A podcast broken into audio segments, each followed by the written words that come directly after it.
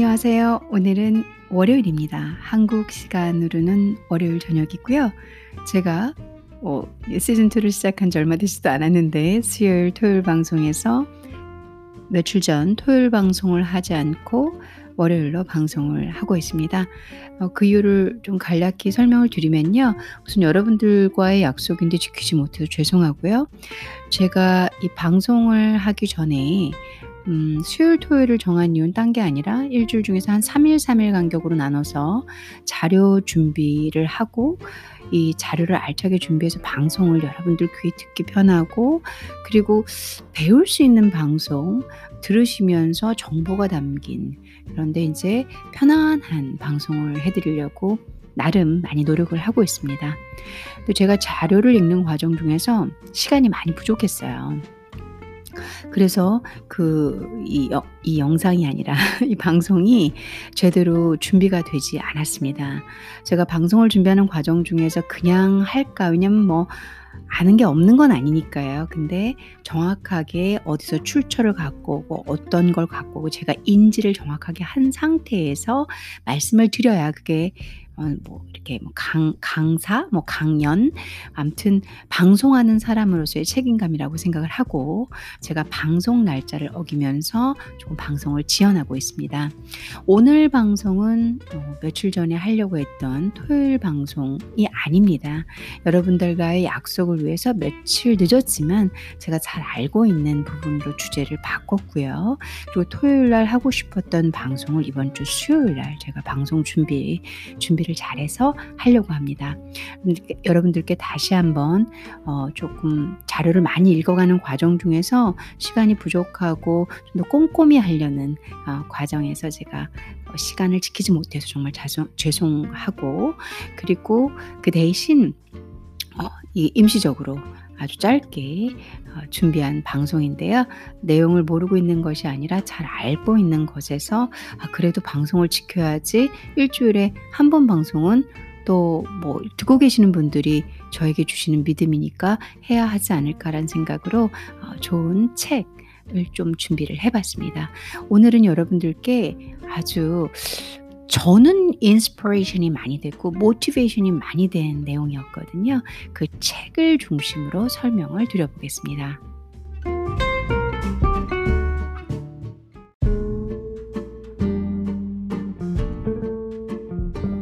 오늘 제가 준비한 방송은 Jordan Peterson, Jordan B. Peterson. 여러분들 들어보셨나요? 이 유명하신 분, 음, 이분의 책 twelve Rules for Life. twelve, 열두 가지의 rules. 뭐, rule 아시죠? rule. 어떻게 번역을 할까? Rules for Life. 아, 우리 삶에서 열두 개 정도 여러분의 삶을 이렇게 만들어가는 과정. 그 과정 중에 세우면 괜찮을 것 같은 법칙. 것 같은은 제가 한 말이고요. 그게 열두 가지가 있다. 아, 이 조던 피터슨 선생님께서 쓰신 책인데 이 책에 관해서 설명을 드려보려고 합니다. 책에 관한 비평은 절대 아니고요. 책에 담긴 열두 개의 그 법칙, 우리 인생을 위한 열두 개의 법칙, 그 법칙은 by 조던 피터슨 선생님에 의해서 쓰여진 것입니다. 이것을 기본으로 열두 가지를 하나하나 말씀드리면서 어, 선생님이 음, 선생님은 상당히 클리어하고 명확하게 설명을 하고 계세요.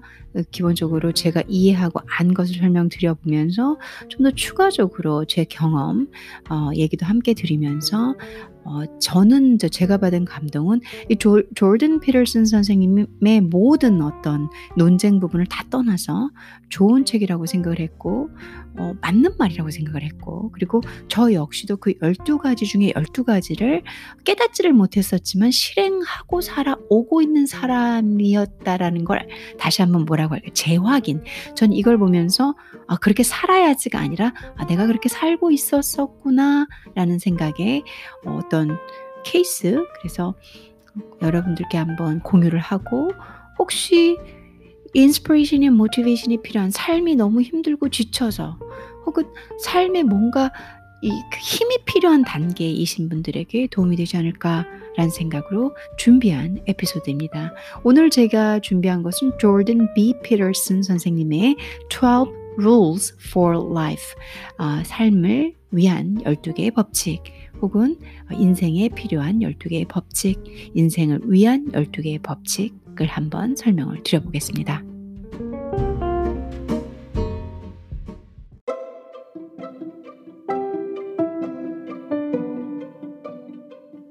우선 간단하게 조던 피터슨 선생님이 누구이신지 설명을 드려볼게요. 알고 계신 분들은 좀 이렇게 fast forward 하셔서 들으시면 될 거예요. 한 이 분에서 삼 분가량 설명이 될 것 같고요. 어, 잘 모르신다 그러시면 들어보시면 도움이 되실 거라고 생각합니다. 위키피디아에서 자료를 갖고 왔고요. 어, 조던 피터슨 선생님은 음, 천구백육십이 년생이세요. 너무 자세하게 털고 있나요? 천구백육십이 년 어, 캐나다 출신입니다. 그리고 이분은 현재 토론토 대학의 교수로 있습니다. 아, 어떤 부분을 전공하셨냐면 캐나다 토론토 대학의 Clinical Psychologists 해서 이 임상심리학을 전공하신 분입니다.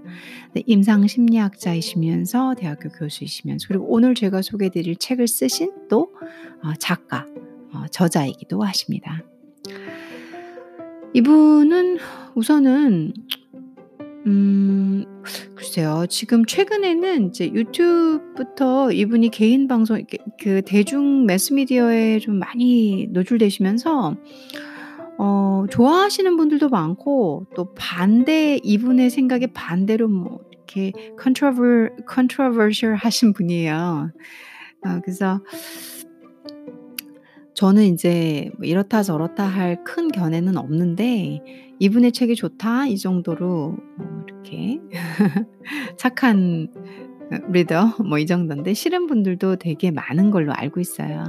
하지만 이제 워낙 똑똑하신 분이고, 그리고 인생에서 그 무거운 엉덩이를 누르고 그냥 계속 액션, 액션 하지 않는 사람들에게 진짜 인스파이어 주시는 분이기도 하시고요. 어, 아무래도 임상심리학자시다 보니까 사람의 생각을 꿰꿰 뚫고 우리가 필요한 것을 잘 분석해서 전달해 주시는 분인 것도 같아요. 근데 이제 많이 똑똑하시다 보니까 이분이 정치적 견해가 좀 있죠. 그래서 어, 뭐 캐시, 캐시 뉴먼과의 인터뷰로도 유명하고요. 그리고 슬라보의 지젝이라고 여러분들 아시나요? 그 지젝은 정말 유명하신 학자신데, 어, 지젝하고의 그 conversation, 그러니까 디스커션이 낫겠네요. conversation보다는 디스커션을 통해서도 또 유명하시죠. 저도 지젝은 슬라보의 지젝 같은 경우는 제가 공부를 많이 해야 되는 분이거든요. 문화 공부를 할 때. 그래서 이분이 좀 어려워요. 사실 공부할 때 제가 머리가 머리가 막 깨질 것 같은 책이거든요. 슬라보의 지젝하고 조던 피터슨이 이제 제 제 그 표현대로 하면은 어 이렇게 빵빵한 분들이 디스커션 디스퓨트가 일어난 거죠. 음 근데 이제 그 저는 사실 들어도 잘 모르겠더라고. 너무 이 캐피탈 캐피탈리즘하고 자본주의하고 막시즘을 너무 너무 어렵게 얘기들을 막 하시니까. 그리고 뭐 대표 학자들이잖아요, 각자. 그래서 들으면서 저게 무슨 소리야 이런 생각을 많이 할 정도였는데, 이제 마르크스 비판을 하다 보니까 슬라보의 지젝이라는 대자 대 대단한 분과 또 어, 토론 음, 대화를 통해서 이분의 생각을 펼친, 유튜브에 다 있어요, 여러분들. 그 영어 되시고 뭐 되시면 한번 들어보시고요. 지적인 부분, 제가 슬라보의 지젝과 마르크스 비판에 관련된 조던 조던 피터슨 선생님의 얘기를 분석해 드리려면 공부를 진짜 좀 더 더 많이 해야 돼요. 그러니까 공부하는 과정 중에서는 많이 봤는데, 분석하고 여러분들에게 전달을 해드릴 만큼 실력이 안 될 뿐만 아니라, 저는 사실 조던 피터슨 선생님하고 슬라보의 지젝 누구 일도 토론이다, 그러니까 디스퓨트다 그러면은 이렇게 어느 방향인지 색깔이 나와야 되는데, 저는 사실은 뭔가 이 소심한 성격 때문에 그런지 생, 생각을 정하고 나는 조던 피터슨 선생님 맞다고 생각해, 슬라보의 지젝이 맞다, 이런 거 잘 못하거든요. 그래서 학자로서 대성을 못하나요? 이렇게, 이렇게 자기 주장을 팍팍 내세워야지만 학자로서 욕은 엄청 먹을 수 있는데 뜰 수는 있거든요. 너무 상업적인 소리인데, 아무튼 어, 이런 그 대자 대, 대장이란다 그, 그 대, 대, 유명하신 분들과 한국말이 생각이 안 날 때가 진짜 많아요. 머릿속에는 맴이 도는데 입이 안 나요. 그, 그런 분들과 많은 이렇게 토론 대화를 하시는 분들 분이에요. 조던 피터슨 선생님은. 그러다 보니까 영상도 많고 비난도 있고 찬성도 있고 그렇습니다. 이분이 정치적 견해가 좀 있고요. 그리고 음, 그 다음에 기본적으로는 아무래도 라이프에 관한 얘기를 많이 하시다 보니까 방 청소하라고들 얘기하시잖아요. 근데 세상에 대한 비판 때려치우고 방, 네 방이나 청소해. 그러니까 지금 제 말투긴 하지만 방, 너부터, 너 자신부터 저랑은 생각이 꽤 일치하시는 얘기를 많이 하시는 분이에요, 사실. 그래서 많이 와닿는데 음, 어떤 여러분들께서 전혀 조던 피터슨 선생님에 대해서 모르신다 그러면 뭐 차 떼고 포 떼고 다 떼고 그냥 이 책만 보셔도 괜찮은 것 같아요. 오늘 소개해드리려고 하는 twelve rules for life라는 책 자체만 보셔도 너무 깊게, 사실 요가도 뭐 이렇게 운동? 뭐 운동이라고 요가하는 사람들은 안 하거든요. 수련이라고 하거든요. 요가도 조금 깊게 들어가면은 뭔가 이렇게 종교 색깔이 묘하게 묻어 있거든요. 근데 저는 요가를 그냥 이런 어떤 내, 내 수련? 그러니까 내 운동하고 어, 나를 편안하게 하고 지치고 힘든 날 나한테 위로가 되는 메디테이션 정도로 쓰거든요. 그래서 여러분들이 각자 어느 정도 선에서 이렇게 취하시는 게 제일 중요한 것 같아요. 그래서 피, 조던 피터슨 선생님이 인기도 많고 유명하시고 대단하시고 똑똑하신 분인데 그만큼 반대파도 많으신 분입니다. 음, 이분은 어, 캐나다의 임상심리학이면서 문화비평가이시고요. 현재 토론토 대학교 심리학과 교수로 재직 중이십니다. 주된 연구 분야는 사회심리학, 성격심리학이면서 특히 인간이 종교나 이데올로기를 믿게 되는 심리적 원인, 개인의 성취를 향상시키는 방법, 반사회적 행동의 교정법 등에 대해 연구를 했습니다. 출신 학교는 캐나다의 알버타 대학교와 맥길 대학교, 그리고 박사학위 취득 후 맥길 대학교에서 이 년간 더 연구원으로 남아있다가 천구백구십삼 년에 하버드 대학교의 심리학과 교수로 임명됩니다. 하버드에서 오 년간 교수로 재직한 뒤에 천구백구십팔 년 토론토 대학교의 전임 교수가 되어 캐나다로 돌아왔습니다. 저도 이제 이렇게 저명하신 분들을 보면 아무래도 어, 저도 이 대학에 쓰고 싶은데 쓸 기회가 있을까? 왜냐면 제가 유명한 저서 뭔가 뭔가 제가 논문을 되게 잘 써야 되고 책을 잘해야 되는데 저 공부하는 이걸 보면 생각이 자기의 가치관과 주장 이런 부분을 내가 잘 내세워야지, 내가 잘해야지 이런 생각을 많이 하면서 이분을 또 어떤 모델로 생각하면서 그 외에 여러 교수님들이 있죠. 하면서 저도 제 분야의 공부와 연구를 열심히 하려고 하는 사람입니다. 어, 이분께서 최근에 들은 뉴스죠.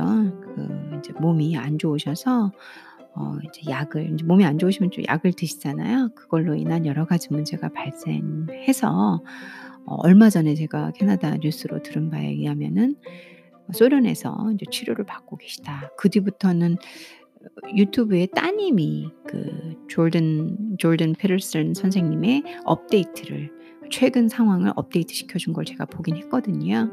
빨리 완치가 되시고 나아지셨으면 정말로 많이 힘드신 상황이 계셨던 걸로 알고 있습니다.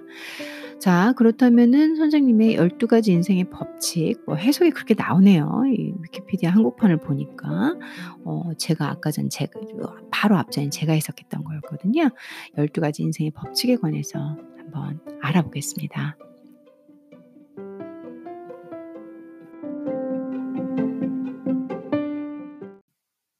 생각보다 조던 피터슨 선생님에 대한 설명이 길었습니다. 여러분들께 이, 삼 분이라고 했는데 한 팔 분 이상, 구 분 정도 되는 설명을 했는데요.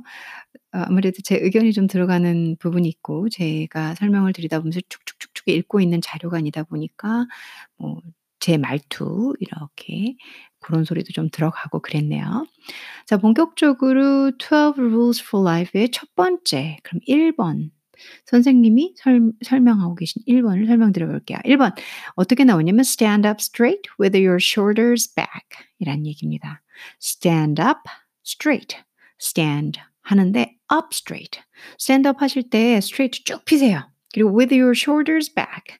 어, 많이 쓰는 말인데요. 제가 요가할 때 어, straight, straight and with your shoulders back 뭐 이러면서 이제 늘 나오는 말이죠. 그러니까 바른 파스처를 갖는 거죠. 여러분들이 곧게 허리를 세우시고 그리고 어깨를 쫙 뒤로 이렇게 축 앞으로 몰아가지고 뭐라고 해야 되지? 왜 이렇게 어깨가 축 처져 다녀? 이런 거 그게 아니라 어깨를 탁 당당한 사람도 있잖아요. 딱 한번 제끼고 그리고 앞가슴 펴고 어, 앞에 정확히 바라보고 그 바른 포즈의 전형 그리고 당당한 사람의 전형. 한국 사람들한테 대표적인 이미지가 있죠. 야, 등, 등 똑바로 펴. 어깨 쫙 펴고 왜 구부리고 다녀? 구부정해서 다녀. 이런 말 하잖아요. 그렇게 하지 말라는 거죠. 근데 선생님께서 뭐 대단한 걸 일 번 뭐를 하세요? 뭐, 뭐 공부를 하세요? 이 번 음, 이런 게 아니에요. 의외로 여러분들 허리를 곧게 펴고 어깨를 활짝 펴십시오. 근데 이제 담긴 은유법이, 그러니까 이게 은유법인데 담긴 게 많죠. 여러분들도 생각해 보시면은, 그래, 뭐 등뼈, 이렇게 등 펴고 어깨 쫙 펴고 그게 뭘까요? 다 아실만한 얘기를 써놓으셨어요. 그래서 제가 이 책을 선정했습니다. 그렇게 어렵지 않은 얘기 드리면서, 우리가 어딘가에서 되게 엄마, 친구, 뭐 여러분들 언니 오빠 계시면 언니 오빠 누군가 선배가 되게 많이 말을 해주는 얘기들이고요. 들어봤을 법한 것들이에요. 그걸 콕콕 집어서 잘 정돈해서 말씀해 주셔서 무슨 뭔가 대단한 게 아니라 더 좋았어요. 그리고 어딘가에서 흔하게 들을 법한 얘기인데 그래서 흔하게 들리기 때문에 흔하게 버릴 법한 얘기들이어서 이거 참 좋다. 근데 이게 인생을 위한 열두 개의 법칙이라니까. 여러분들께서 등을 펴시고 어깨를 쫙 펴시고 당당하게 걸어다니는 것은 음, 선생님께서는 그렇게 얘기를 하시죠. 어, 이거는 자신감이기도 하면서 또 나는 그만큼 내게 주어진 책임감을 갖게 되는 게 인정하는 부분이기도 하다. 그쵸?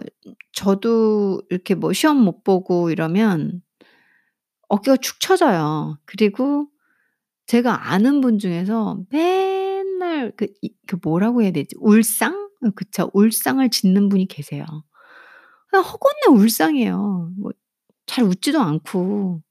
근데 제가 되게 자주 보는 분이니까 저도 볼 때마다 그분을 보면 저 되게 밝게 잘 웃는 애인데 같이 울상을 짓게 돼요. 왜냐하면 그분이 늘 얘기할 때마다 처음부터 끝까지 울상을 짓고 있으니까 저 혼자 헤헤헤 하하하 이러면 바보 같잖아요.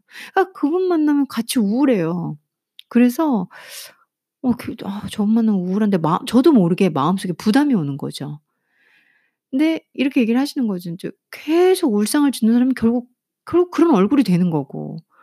그리고 자기가 어깨를 펴고 당당하게 다니면 자신감을 갖고 당당하게 가면 뭐든지 자신감 가지려고 노력을 할 거고, 그만큼의 책임감을 소화할 거고.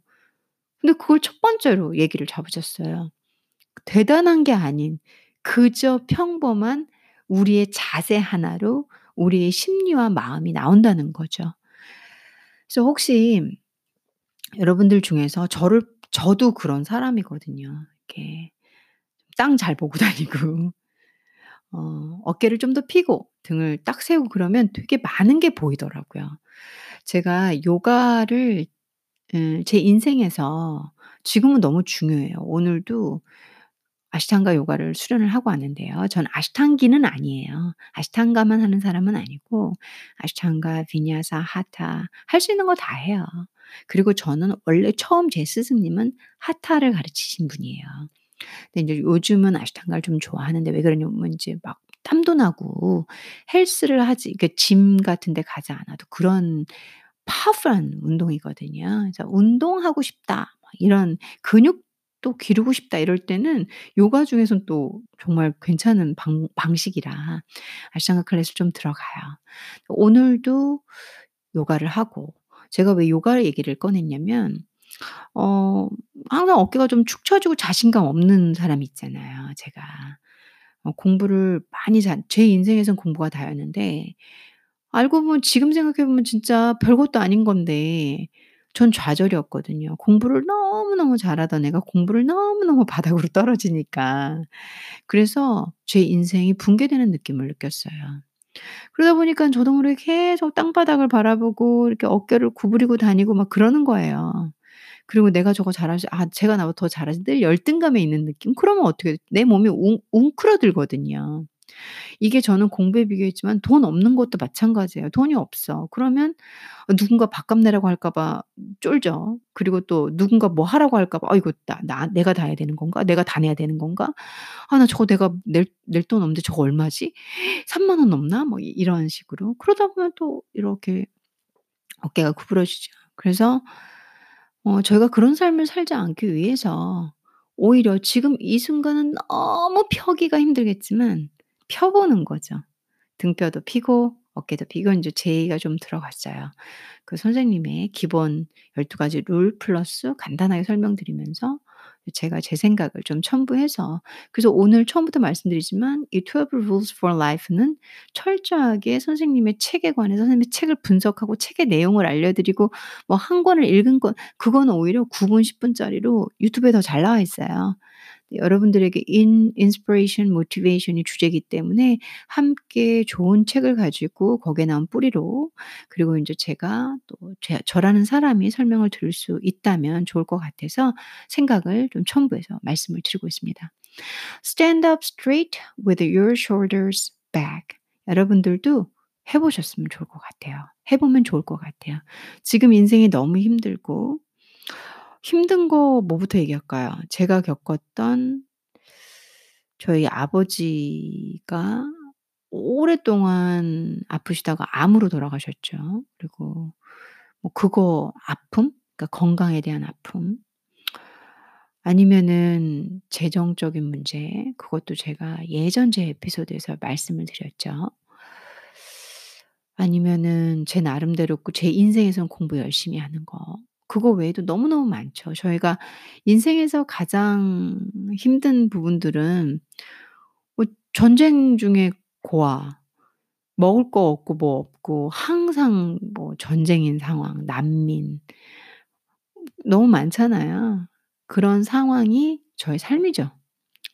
근데 여러분들이 너무 힘든 상황에 비교했을 때 살만하다, 괜찮다 그러면 그 아픔과 슬픔에 너무 빠져 계시지 말고 그 상황에서 일어나려는 강한 에너지를, 강한 의지를 가지고, 가지고 조금만 더 stand up straight 하시고 여러분들의 어깨를 좀 더 펴보시면 어떨까라는 생각으로 일 번을 제가 부가 설명으로 설명을 드려봅니다. 이게 십이 번까지 있는데 어, 이제 일 번 하는데 제가 십 분을 썼어요. 가능하면 좀 빨리빨리 설명을 해야 되는데 안 그러면 한 두 시간짜리 방송 나오겠는데요. 여러분들 기절하실 것 같아요. 음, 제가 이제 이 번, 삼 번 조금 간략한 건 간략하게 설명을 할게요. 두 번째는, 선생님이 말씀하시는 두 번째는 treat yourself like a someone you would be responsible for helping 이라고 했어요. 그래서 treat yourself like someone you would be responsible for helping. 음, 이게 무슨 소리냐면, 어, 여러분들의, 여러분들 자신을 이, 이 관리하시라는 얘기예요. 케어하라는 얘기예요. 마치 누구처럼 여러분들이 정말로 책임지고, 난, 나는 얘는 내가, 어, 나의 목숨하고 같아. 나, 얘는 너무 중요한 거야, 사람이야. 이렇게 하는 뭔가가 있을 거 아니에요. 전 딱 떠오르는 게 애완동물, 뭐 이렇게. 애완동물 같은 경우는 사실 자기 주인은 밥 안 먹어도 주인이 요즘 뭐 집사다, 집사다 그런다면서요. 뭐 고양이 집사, 강아지 집사. 저는 이제 사실 그 요즘 유행하는 말을 잘 몰라요. 어, 왜 그러냐면, 어, 책을 좀 많이 봐서 그런 것 같네요. 방송이나 인터넷 용어에 좀 둔한 편인데 집사라고 그런다고 하더라고요. 그 말이 뭐예요? 그 주인은 따로 있는 거잖아요. 그러니까 애완동물의 집사다 그러면 애완동물이 왕이고 자기가 집사잖아요. 그래서 여러분들이 귀중하게 여기는 그 뭔가 책임감을 느끼고 얘는 내가 꼭 얘, 얘는 내 목숨하고 같아 하는 그런 것을 다루는 것처럼 자기 자신도 다루라는 얘기죠. 결국은 love yourself겠죠. 그렇죠? 어, 뭐 더 설명할 건 없는 것 같아요. 여러분들이 아, 나 오늘 아 오늘 아침밥 안 먹었는데 아 나 오늘 약 안 챙겨 먹었는데 이렇게 하시잖아요. 근데 뭐 고양이나 강아지나 혹은 이, 뭐 부모이신 분들은 자, 본인의 자식들을 그렇게 케어하시겠죠. 그런 것처럼 내가 주는 사랑을 나에게도 주라는 거죠. 내가 케어하는 것만 고양이나 강아지를 너무너무 아프잖아요. 그럼 강아지가 아프면 바로 수의사한테 데려가죠. 그렇죠? 본인의 몸도 그렇게 케어하시고 식사도 하시고 그리고 운동 꼭 하시고 본인의 건강이 있으셔야 그리고 어, 그런 다음에 사랑하는 그 뭔가 여러분이 책임져야 할 뭔가를 지켜가실 수 있겠죠. 저는 이걸 깨달아, 깨달아서 실행하고 있는 사람 중에 한 명이에요. 이 twelve rules for life에서 두 번째에 해당되는 것은 treat yourself like a someone you to be responsible for helping은 음, 전 항상 이제 아버지가 돌아가신 후부터는 아, 내가, 내가 건강하지 않으면 내가 사랑하는 거, 내가 책임지고 싶은 거, 내 목숨보다 귀한 그 무언가, 무언가를 난 지키고 케어할 수 없구나 라는 걸 깨달았어요. 그래서 저는 운동도 열심히 하고 음, 그리고 식사도 잘하려고 하고 그리고 제 몸 건강을 위해서 그렇게 이렇게 병원 가는 게 싫은 사람 중에 한 명이거든요. 다 무서워요. 병원 가면 다 무섭고 그리고 주사바늘도 너무 무섭고 이제 너무 어린 나이부터 아버지가 아픈 걸 너무 오래 봤어요. 병원 생활도 저, 제가 오래 하고 그러다 보니까 병원이 싫거든요. 그런데도 어, 병, 병원 미리 예방하는 거야 라는 차원에서도 열심히 가고 있거든요. 그래서 여러분들께서도 혹시 내 건강보다는 내가 사랑하는 거에만 포커스를 맞추셔서 많은 자기가 몸이 아프고 자기를 관리하지도 못하면서 하고 있다면 그러시지 마세요.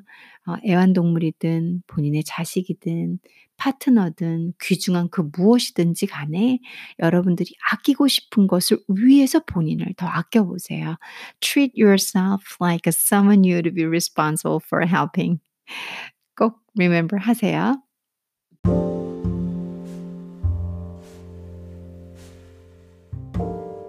세 번째는 make friends with people who want the best for you 라고 했네요. 어, 그쵸. make friends with people who want the best for you. 여러분들 친구, 여러분들 친구 다 있으시죠? 그쵸? 친구 없는 삶은 어우, 상상도 못할 것 같아요. 저는. 그만큼 중요하죠.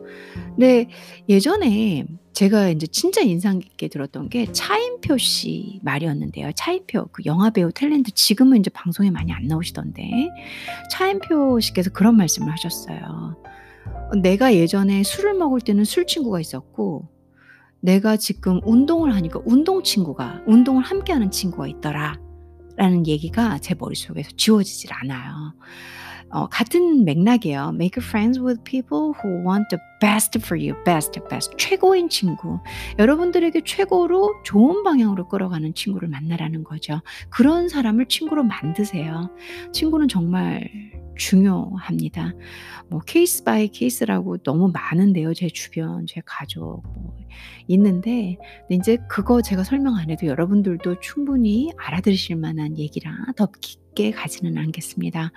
어, 저 역시도 제가 좋은 친구가 되려고 노력을 하고 그리고 또 어, 좋은 사람이 제 친구였으면 하는, 하는 생각을 갖고 어, 이렇게 사람들을 만나고 있어요. 그렇게 많이 오픈된 스타일도 아니고요. 저 같은 경우는.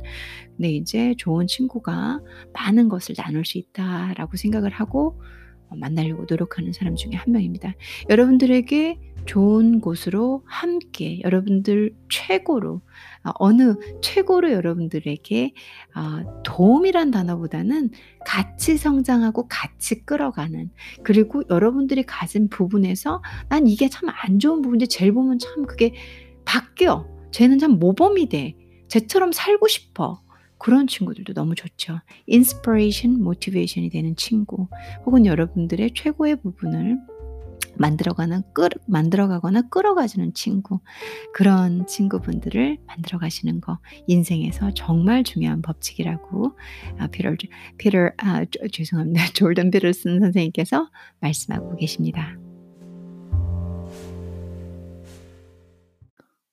네 번째는 compare yourself with who you were yesterday, who you were yesterday, not to who somebody else is today. 어, 이건 저, 제가 정말 좋아하는 말이에요. 와닿죠, 여러분들도. 아닌가요? Compare yourself, compare yourself. 여러분들 자신을 비교해 보세요. With who you were yesterday. 어제였던 여러분들 자신, 어제의 여러분과를 비교하세요. 무슨 말씀인지 아시겠죠? 오늘의 여러분은 어제의 여러분과 비교하세요. 한마디로 어제보다 오늘이 좀 나아지셨다면 된 거예요. 훌륭하신 거예요. 다른 누군가랑 비교할 필요도 없어요. 여러분들의 기준선은 여러분일 뿐이에요. 그리고 오늘의 내가 조금 나아졌어요. 나는 어제는 하루 종일 굶고 다이어트 한다고 아무것도 안 먹었는데 오늘은 건강하게 운동하고 세 끼를 먹었어요. 그러면 어제의 여러분보단 오늘의 여러분이 더 건강해진 거잖아요. 그 말이에요. Compare yourself with who you were yesterday, not to who somebody else is today. 그래서 who somebody else is today, 오늘의 누군가랑 비교하지 마세요. 그냥 단지 어제의 여러분 자신의 모습에만 비교를 하세요. 어, 저희가 많이 그러죠. 지금 사회적으로 저도 그렇게 컸고요. 그리고 한국 사회에서도 아주 큰 문제라고 생각을 해요. 저 옆집에는 큰 티비 있다며? 야, 옆집 아들이 하버드 갔다며. 옆집 딸이 그렇게 착하다며. 그런 비교를 스스로 하든 그런 비교를 자기 자식이든 친구든 남편이든 와이프한테 하든 아주 아주 큰 문제를 일으켜요. 절대 하지 마셔야 할 거예요. 저도 그런 비교를 당하고 컸고요. 너 왜 전교 일 등 못했어? 이러니까 되게 저희 엄마가 엄마가 좀, 좀 나쁘신 분일지도 모르겠다 이런 그런 분 아닌데 그냥 어, 이렇게 자각 이런 많은 뭐라고 해야 돼 심리적인 자각 깨달음이 그쵸? 이제 과거의 어르신들은 쉽지 않죠. 어, 그래서 전 충분히 이해해요. 그리고 뭐 그렇게 막 공부해라 공부해라 뭐 저희 아버지는 푸시한 적이 없기 때문에 한 분이라도 그럼 된 거니까. 음, 항상 나, 나를, 나 스스로 내가 그냥 어제의 나와 비교하는 게 제일 중요하다라는 얘기인데, 전 이 얘기를 듣고, 이 피터, 에, 조, 조던 피터슨 선생님 얘기를 듣고, 정말 눈물이 날 뻔했어요. 왜냐면 제가 너무 힘들었었기 때문에, 이건 제 얘기랑 겹쳐지는데, 저 같은 사람들이 이 책을 읽고 감동을 받겠죠. 왜냐면 항상, 저 가만히 있으면은 학교 선생님들이 비교를 해요. 저기 A 학교의 그 전교 일 등이 몇 점이라며 너는 몇 점? 너 이번에 그거 안 나왔냐? 너무 힘든 거예요. 그래서 어떻게 보면 저같이 공부 잘하고 똑똑한 사람, 꼼꼼한 사람이 공부를 다 내려놔서 이게 사춘기 때 열받아가지고 아무것도 안 했어요.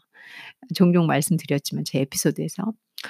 이제 어, 전 누구든지 블레임하고 싶진 않아요. 누구 내가 그래서 그랬어. 뭐 지금 그 말투였나요? 근데 그냥 제 선택이었던 거죠. 제 선택이었는데, 아, 내가 이 책을 옛날에 어렸을 때 읽었으면, 어렸을 때 그 도스투, 도스투, 발음도 잘 못하는 예, 예프스키 뭐 이런 책 말고, 그리고 막 차이콥스키 뭐 이런 음악 말고, 이 그 조던 피터슨 선생님의 twelve Rules for Life를 읽었다면은 난 지금 어, 제가 하고 싶던 공부가 있었으니까 그게 되지 않았을까 이런 생각을 하거든요.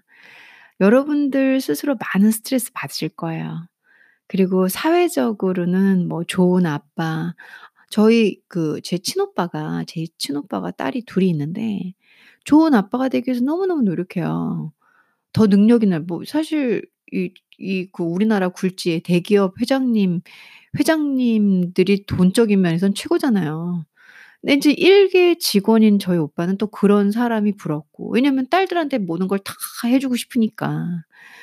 그런 스트레스. 근데 제가 봤을 땐 정말 딸들을 사랑하고, 뭐, 어떻게 사람이 완벽해요. 근데 충분한데도 불구하고 늘 돈적인 면에서 더해서, 뭐, 자식들 해외 교육도 시켜주고 싶고, 여행도 보내주고 싶고, 더 좋은 아파트에 살게 해주고 싶고, 더, 더, 더. 음, 그래서 제가, 많은 생각을 하거든요. 우리는 충분히 행복할 수 있는데 행복을 못 누리는 것 같아요. 저런 생각들 때문에. 어제의 나와 비교해서 어제보다 내가 오늘 임금이 좀 올랐으면 난 훌륭한 건데 다른 누군가 막 돈 많은 사람하고 비교하니까 지금 나는 돈 못 버는 아빠일 뿐이고 공부 더 잘하는 애들하고 비교하니까 난 제에 비해서는 공부를 못하는 것 같고 막 연예인이나 모델한테 비교하니까 나는 안 예쁜 것 같고 그리고 뭐 쟤한테 비교하니까 아이돌에 비교하니까 난 너무 뚱뚱한 것 같고 그렇게 생각하시면서 저희 인생을 슬프거나 우울하거나 낭비하시면 안 되는 것 같아요. 여기 선생님께서 네 번째 얘기로 해주신 Compare yourself with who you were yesterday, not to who somebody else is today. 꼭 기억하시고요. 저도 이 말을 기억하면서 계속 계속 매일매일 노력하면서 발전하려고 아, 항상 열심히 노력하고 있습니다. Number five는 do not let your children do anything that makes you dislike them. 음, 조금 생각을 해봐야 되는 말투긴 한데요. Do not let your children do anything that makes you dislike them.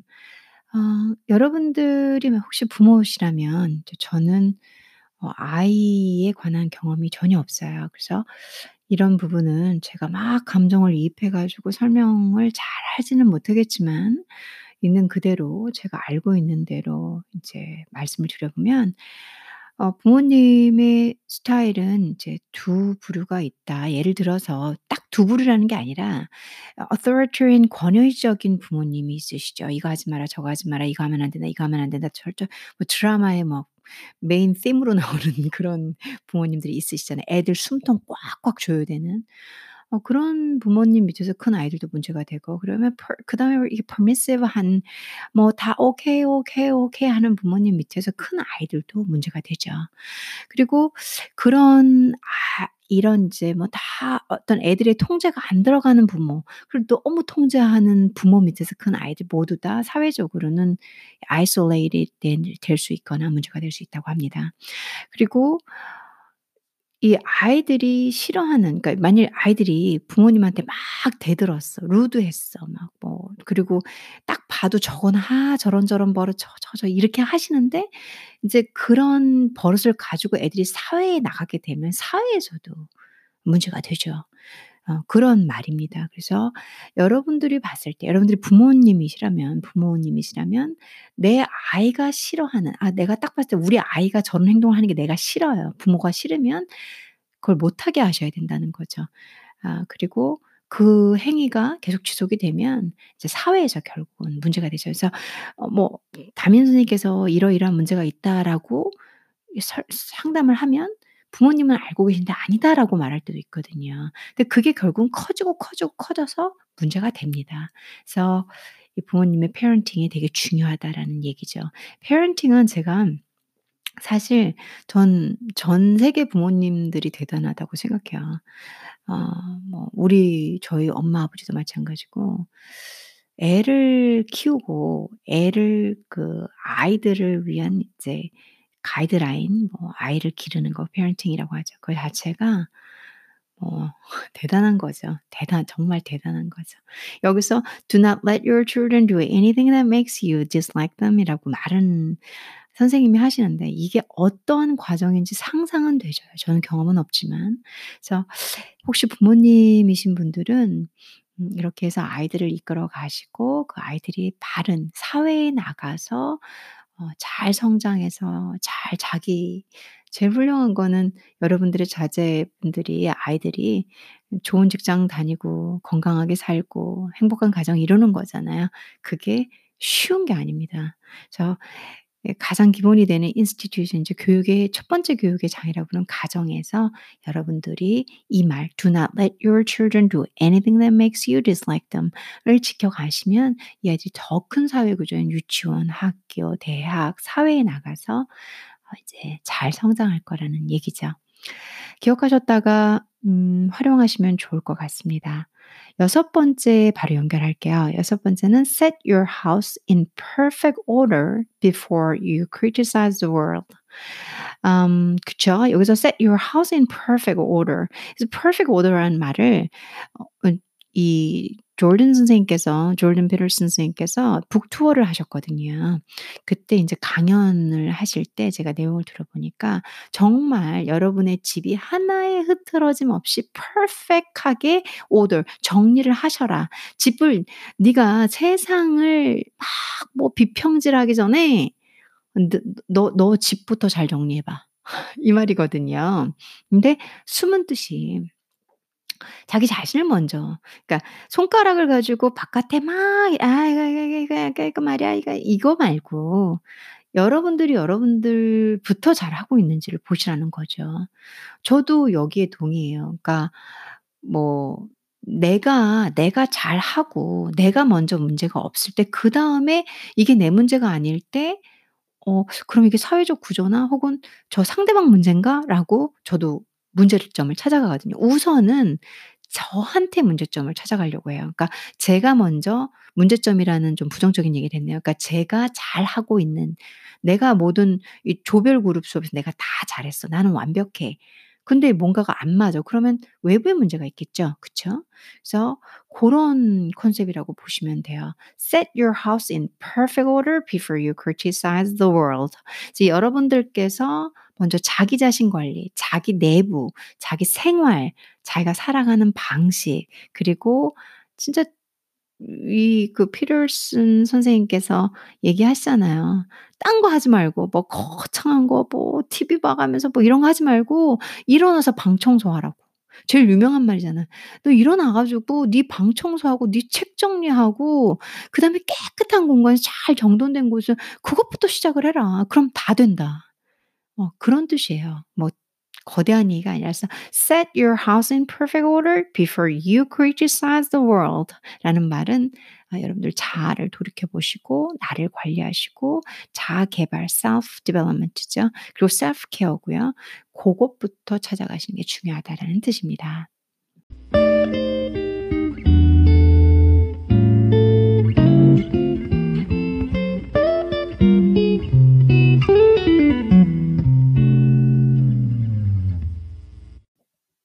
일곱 번째는 pursue what is meaningful, not what is expedient 라는 말입니다.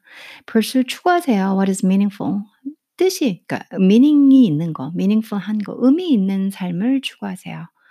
Uh, not what is expedient. 임시방편이나 그냥 순간순간, 매 순간순간 재미, 매 순간순간 즐거운, 그러니까 fun하거나 temporary expedient가 아닌 어, 순간순간 그 순간순간을 넘기는 그런 것이 아닌 의미 있는 것을 추구하는 삶을 사시라는 얘기죠.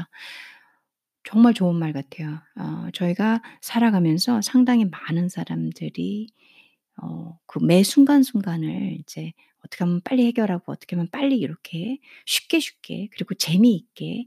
근데 라이프는 이제 이 조던 선생님께서 얘기했죠. Life, life is not supposed to be happy.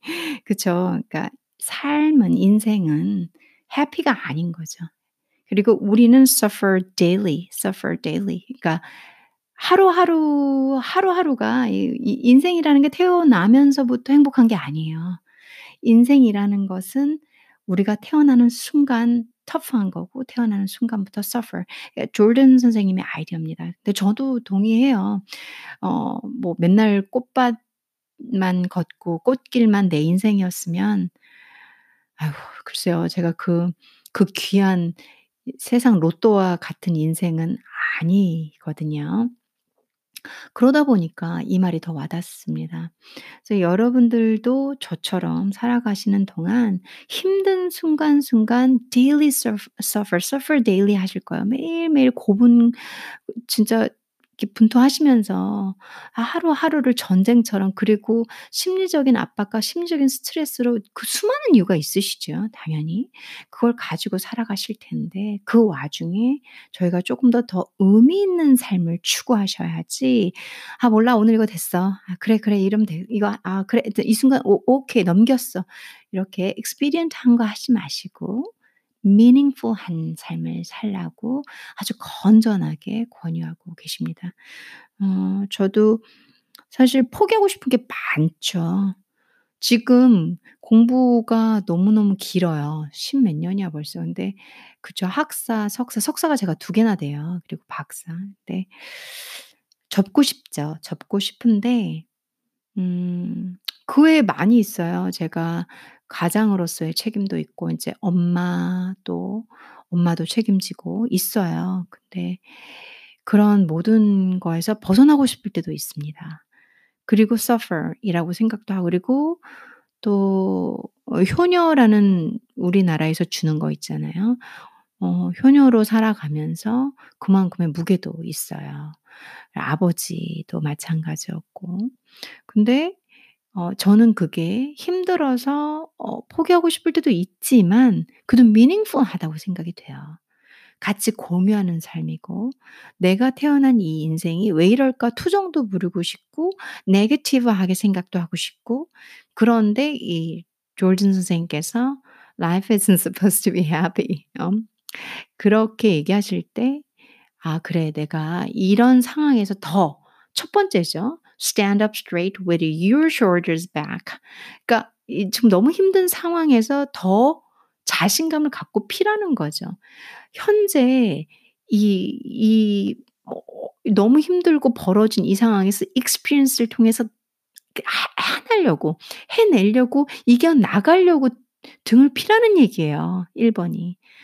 마찬가지로 칠 번과 연결이 되죠. 그런 힘든 상황을 또 내가 meaningful한 걸 추구한다라고 생각을 하면서 어 그래 이게 이런 의미가 있을 거야 이런 라이프일 거야 계속 어려운 상황에서 뚫고 나가는 거 강인한 정신력이 필요하겠죠. strong, strong 해지셔야 되겠죠. become strong 그리고 strength가 필요하겠죠. 그래서 um, 이 말이 많이 와닿아요. Number one, stand up straight with your shoulders back은 두려워하시지 말라는 거예요. 지금 처한 상황에서 실패해도 두려워하지 말라는 거예요. 그리고 number six, set your house in perfect order before you, before you criticize the world. 이것도 뭐 아 이게 이래서 저래서 이렇게 하기 전에 내가 우선 어. 그렇잖아요. 아, 저 옆집은 눈이 왔는데 눈을 치우지를 않아. 막 투정하기보단 내가 먼저 내 집 앞을 치우고 그럼 옆 사람도 나와 똑같은 행위를 옆 사람도 그 집을 치우고 그럼 전 동네가 깨끗해지겠죠. 그런 것처럼 pursue what is meaningful, not what is expedient. 음, 이제 순간순간을 넘기는 일시적인 것보다는 정말 내가 이 힘든 세상에서 나에게 의미가 오는 삶을 살아가기 위해서 노력하는 거. 말이 좀 길긴 한데 그만큼 중요한 멘탈 플레이인 것 같고 중요한 모토라고 생각하기에 조금 더 강조해서 그리고 저 역시 그걸 느끼고 살아오고 매일매일 저렇게 uh, what is meaningful 한 것을 pursue하면서 살아가고 있는 삶이기에 조금 더 강조해 봅니다. 여덟 번째는 tell the truth or at least don't lie. 어, 중요한 말이죠. Tell the truth or at least don't lie. 제 삶에 정말 중요한 넘버 원, 어, 넘버 원 뭐라고 할까요? 삶의 방식? 삶의 규칙? 규칙? 예. 어, 제가 이 닐라가 지켜가고 있는 것 중에 하나예요. 음, 진실을 말하거나 적어도 아니면 적어도 거짓말은 하지 마라. 제가 지켜가려고 하는 건 적어도 거짓말은 하지 말자. 진실을 다 말할 수는 없는 것 같아요. 살면서. 하지만 가능하면 상대방이 힘들어 하더라도 그리고 내가 힘들더라도 진실을 말하려고 해요. 근데 이게 화이트 라이라고 들어보셨죠? 화이트 라이라고 들어보셨죠? 많은 삶, 많은 케이스에서 제 삶에서 제가 하고 있어요.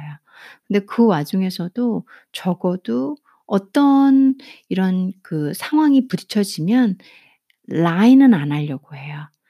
그리고 하나 더 보태면 이건 이제 선생님께서는 어, 조던 선생님께서는 tell the truth가 원칙이고 or at least don't lie라고 얘기하셨잖아요. 근데 저는 만약 거짓말을 적어도 하지 마라 그랬는데 거짓말을 안 하는 아, 그러니까 거짓말도 안 하긴 안 하는데 그거조차도 막 너무 힘들고 지치는 상황이면 어, silent, silence를 써요. 침묵. 그러니까 뭐 같은 말일진 모르겠는데 tell the truth or at least don't lie 그리고 silence를 해요. 어쩔 때는 뭐 거짓말을 안 하는 걸 떠나서 아무 말도 안 해요.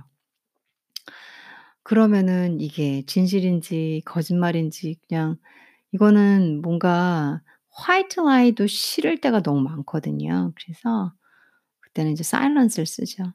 저, 제가 가능하면은 진실을 말하려고 하고 그리고 이 적어도 거짓말은 안 하려고 살다 보니까 제가 갖고 있는 이미지는 신뢰가 높은 편이에요. 제가 이렇게 보면 신뢰가 꽤 높은 편이고 제가 일을 하게 되면 상대방들이 믿어주고 제가 뭘 하게 되면은 아 얘는 그렇게 할 것이다 라는 그 트러스트가 상당히 높죠. 그리고 제 주변 지인, 가족, 친구 어, 그런 이 인맥관계에서 보면 어, 저에게 가장 높은 점수는 트러스트라는 말을 해주시더라고요. 트러스트가 높다 보니까 일을 하거나 사업을 하거나 할 때 그게 저의 이런 인격, 성격, 어, 저라는 사람이 녹아있다 보니까 어, 제가 사회에서 제가 직접 진짜 사업을 하거나 일을 할 때는 어, 성과가 좋은 편이에요. 왜 그러냐면 트러스트가 몸에 있다 보니까 그게 보이나 봐요. 그래서 저건 정말로 tell the truth or at least don't lie라는 말은 여러분들이 기억하시고 새기시고 실천하시면 그냥 별거 아닌 말 같지만 여러분들 자체의 손짓, 몸짓, 말짓에 다 진실성, 믿음이 흘러나옴으로 인해서 그걸로 창조하실 수 있는 부가가치, 여러분들의 밸류는 상당합니다. 어, 어려워요, 근데. 여러분들 자아하고 부딪혀서 순간순간 거짓말을 할 수도 있고요. 그게 거짓말이 아닌 둘러대기 핑계로 합리화할 수 있습니다. 아, 그건 너무 좀 심리적인 부분이니까 제가 깊게는 안 들어갈게요. 근데 여러분들 스스로가 생각해 보시면 그럴 수 있을 거예요. 아주 작은 거. 아, 아니, 내가, 나 거의 다 왔어 하는데 알고 보면 거의 다 온 게 아닌데 거의 다 왔어라고 이렇게 얘기한다던가. 그리고 성적이 백 점은 아닌데 어, 거의 백 점이야. 그게 거짓말인가요? 이 트루스는 아니니까요. 그래서 생활만에서 아주 작은 부분, 여러분들이 별거 아니라고 생각하는 부분들부터 그런 게 나중에 다 쌓이면 야, 쟤는 말하는 거 정확하게 믿으면 안, 정확하게 다 제 말 다 들으면 안 돼. 그중에 뻥이 반이야. 뭐 이렇게 얘기하는 사람들도 있잖아요. 그래서 어, tell the truth, at least don't lie라는 것은 주변 생활의 아주 작은 여러분들의 말 습관부터 행동 습관에서 다 나와요. 그런 것이 크게 크게 여러분들의 이미지를 결정하고 여러분들의 가치와 밸류 그런 거 모든 거를 만들어갑니다. 꼭 기억하셔서 이런 사람이 되고 여러분들 삶을 지배해 가시면 이 룰로 지배해, 가시, 지배해 가시면 많이 좋은 부분이 나올 거예요.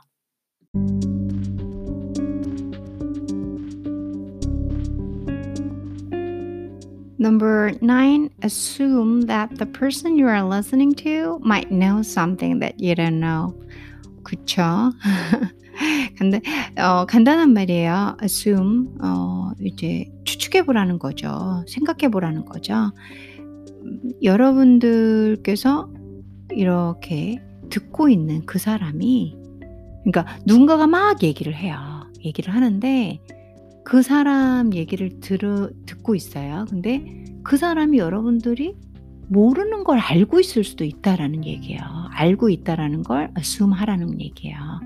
그래서 요 말은 이제 해석 있는 그대로 해드리면 음, 이 말 뜻은 뭐냐면 여러분들이 막 떠들어요. 야, 내가 막 알아주고 어쩌고 저쩌고 뭐 내가 그걸 알거든 어쩌고 저쩌고. 근데 뭐 상대방이 알고 보면 여러분들이 아는 것보다 더 많은 걸 알 수 있다는 얘기예요. 그리고 여러분들이 그 사람한테 막 얘기를 하면서 야, 너 그거 아냐? 그거 아냐? 하는 그 사람이 알고 보면 여러분 말하고 있는 나보다도 더 많은 걸 알고 있는 사람일 수도 있다는 얘기죠. 이거나 그거나인데 그래서 생각보다 상대방이 더 똑똑하고 더 많은 걸 알 수 있으니까 듣는 포지션을 갖고 좀 더 겸손하게 하라는 얘기죠. 여러분들이 얘기를 하시면서 어, 저를 포함해서 좀 더 겸손하게 듣고 있다 보면 상대방은 더 많은 정보를 알고 있으니까 들음으로 인해서 더 많은 걸 배우실 수도 있다는 얘기죠. 저만 해도 제가 알고 있는 얘기가 있으면 아니, 저는 그런 사람은 아니네요. 그냥 그 상대방 제가 얘기를 이렇게 대화를 하면 먼저 많이 듣고요. 그리고 또 상대방이 아는 게 더 많을 것이다라고 먼저 생각을 머릿속에 인지를 하고 있어요. 그, 아, 제가 뭐 아는 거 있겠어? 뭐 이런 생각은 아예 하지도 않고, 그리고 대화를 할 때 귀를 많이 기울이려고 해요. 제가 읽었던 책이었는데, 음, 어, 지금 정확하게 제목이 기억이 나지 않는데요. 그러니까 리스닝 하는 것이 진짜 배우는 것이다. 먼저 상대방의 얘기를 들어, 듣는 거, 그러니까 경청하는 자세가 나, 내가 제일 많이 배우는 길이다. 이런 글을 읽은 적이 있어요. 저는 그게 고등학교 때 상당히 와 닿았어요. 그래서 이제 뭐 공부도 잘하고 똑똑하니까 그런 거 있잖아요. 잘난 척 해야 되고 막, 막 떠들어야 되고. 근데 그런, 그런 제가 많이 이렇게 겸손해지는 책이었어요. 항상 먼저 듣는 사람이, 늘 듣고 있는 사람, 먼저 듣는 게 아니라 늘 먼저 경청을 하고 듣는 사람이 더 많은 것을 배울 수 있다. 상대방의 얘기에 귀 기울여주라. 이런 얘기를 듣고 이제 제가 이렇게 내면에 쌓아서 지금의 성격이 됐어요. 습관이 되고. 그래서 이제 지금 선생님께서 하시는 말 number uh, number nine, assume that the person you are listening to might know something that you don't know라는 말이 와닿습니다. 여러분들께서도 이 생각을 머리에 놓고 계시면 좀 더 humble 해주실 수 있으시고요. 더 많은 얘기를 상대방을 들음으로써 오히려 더 배우실 수 있는 기회가 있을 거라고 생각이 되어요. 드디어 number 텐으로 왔습니다. number 텐, be precise in your speech. be precise 하면 정확하라는 얘기죠. in your speech. 어, 여러분들이 말을 하실 때, 어, 말을 하실 때 정확하게 표현하라는 얘기예요. 정확하게. 어, 대화를 할 때 그렇잖아요. 저도 가르치는, 그쵸, 가르치는 입장으로 어느 형식이든 과외든 강의든 어느 형식을 가르치는 입장이 있었는데요. 제가 꽤 잘 가르쳤던 사람이란 혹시 평가를 받은 적이 있다면 항상 대화의 가장 그 이렇게 뭐 뭐라고 해야 되지? 이제 핵심 없는 말들 주저리 주저리 이런 대화를 하지 않으려고 해요. 핵심을 먼저 전달을 하려고 해요. 그리고 핵심을 전달하는 과정 중에서 이제 살을 좀 붙이기는 하지만. 어, 지금 그래서 be precise in your speech라는 말은 저도 역시 먼저 갖고 있던 생각이었고요. 그걸 실행하려고 어딘, 어딘가 누구 앞에 강단에 섰을 때 거기에서 제가 이 정보를 기다리고 핵심 내용을 듣고자 하는 그 수많은 눈을 봤을 때 가장 정확하게 그 이 시간을 압축할 수 있는 그분 저분들이 듣고자 하는 내용을 빨리 전달하게요. 정확하게 전달하기 위해서 늘 말에 살을 빼고 핵심을 먼저 전달하려고 그리고 제 자신을 검증하죠. 아, 내가 그렇게 했나? 내가 쓸데없는 말을 너무 많이 붙이지 않았나? 그래서 제가 방송을 할 때 도 들어보면서 아 요건 좀 필요 없는 말이었는데 근데 좀 인간적인 맛은 난다 그냥 둘까 근데 제가 생각했을 때 너무 필요 없는 말이 많을 때가 있어요. 방송을 들으면서 그래서 시즌 이부터는 안 해야지라고 생각을 하고 어, 정말로 관련된 example이 아니면 안 하려고 하고 그렇게 말을 했을 경우에 시즌 일은 좀 주저리 주저리 그런 게 많았거든요. 그래 그런 경우를 전부 삭제하고 삭제하고 방송을 다시 하다 보니까 이 시즌 일에는 뭐 하루에 두 개씩도 올라간 적이 있었는데 지금은 그렇게 되질 수가 없고 되지지가 않네요. 음 그래서 저도 얘기를 할 때 딱 핵심을 먼저 넣고 거기에 관련된 설명 일 번, 이 번, 삼 번, 사 번 여기 이제 좀 제 말투 있잖아요. 제가, 제가 이런 것도 안 하려고 하는데 하다 보니까 정말 나라는 사람이 또 들어가, 들어가는 말을 제가 듣다 보면 어, 이거 지금 나, 나를 지칭하는 건데 그럼 이걸 빼나? 이래서 어, 말투 연습도 조금 더 하려고 하고 저도 이 거울처럼 제 방송이 계속 이렇게 reflect 돼서 들어오니까 제가 들을 수 있으니까 어, 제 말도 교정해 보려고 하고 조금 더 깔끔하게 하려고 하고 전달력을 높이기 위해서 핵심을 말하려고 합니다. 여러분들이 어느 자리에 쓰셨던 음, 직장이든 선생님이시든 혹은 그냥 집안에서 부모, 그리고 동료, 친구, 남녀, 뭐 부부, 어떤 관계이든지 간에 어떤 상황이든지 간에 대화를 할 때 대화의 핵심이 되는 말을 깔끔하게, be precise하게, 정확하게 in your speech, 여러분의 말에 넣는 것은 중요하다고 생각이 되십니다.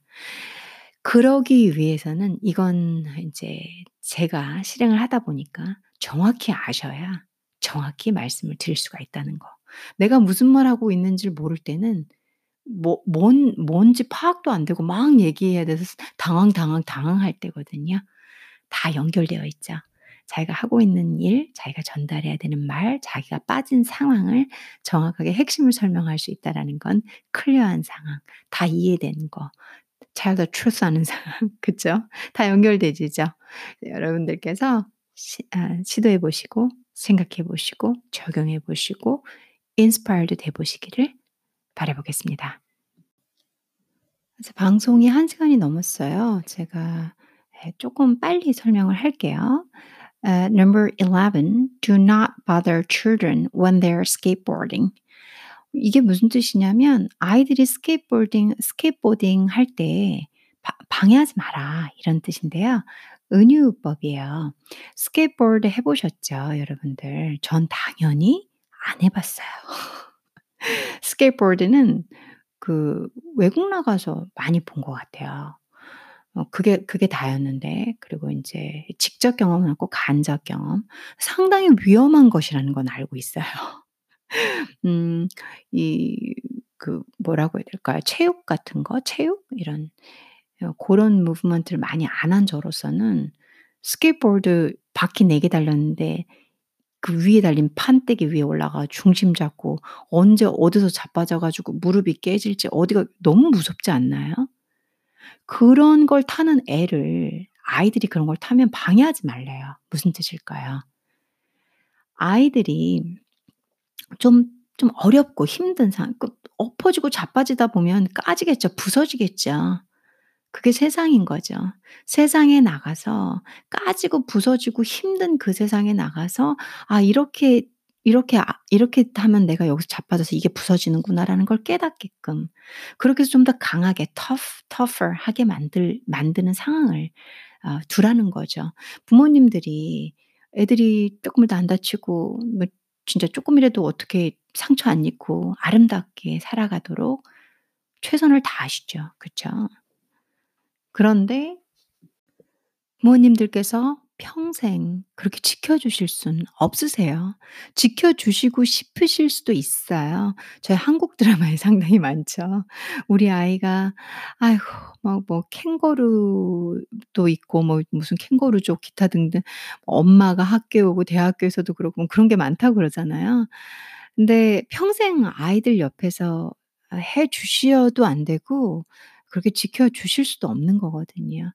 그래서 아이들이 어려운 상황, 부딪히는 상황, 좀 힘든 상황에서 스스로 독립할 수 있고 스스로 상황에 대처할 수 있는, 키워주시라는 거죠.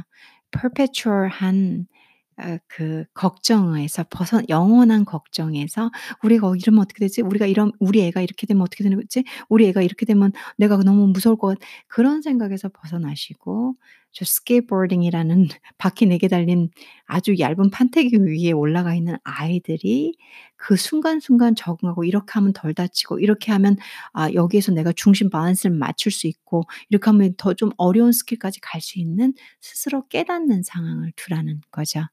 가장 사랑하는 아이들을 위해서 마음은 너무 아프시겠지만 조금 이제 도전해보고 부딪혀보고, 그리고 어, 그 상황에서 아프고 아이들이 넘어지더라도 이렇게 관찰해 보시면서 스스로 일어날 수 있고 스스로 대처할 수 있는 힘을 길러주시는 게 바람직하다라는 뜻인 것 같아요.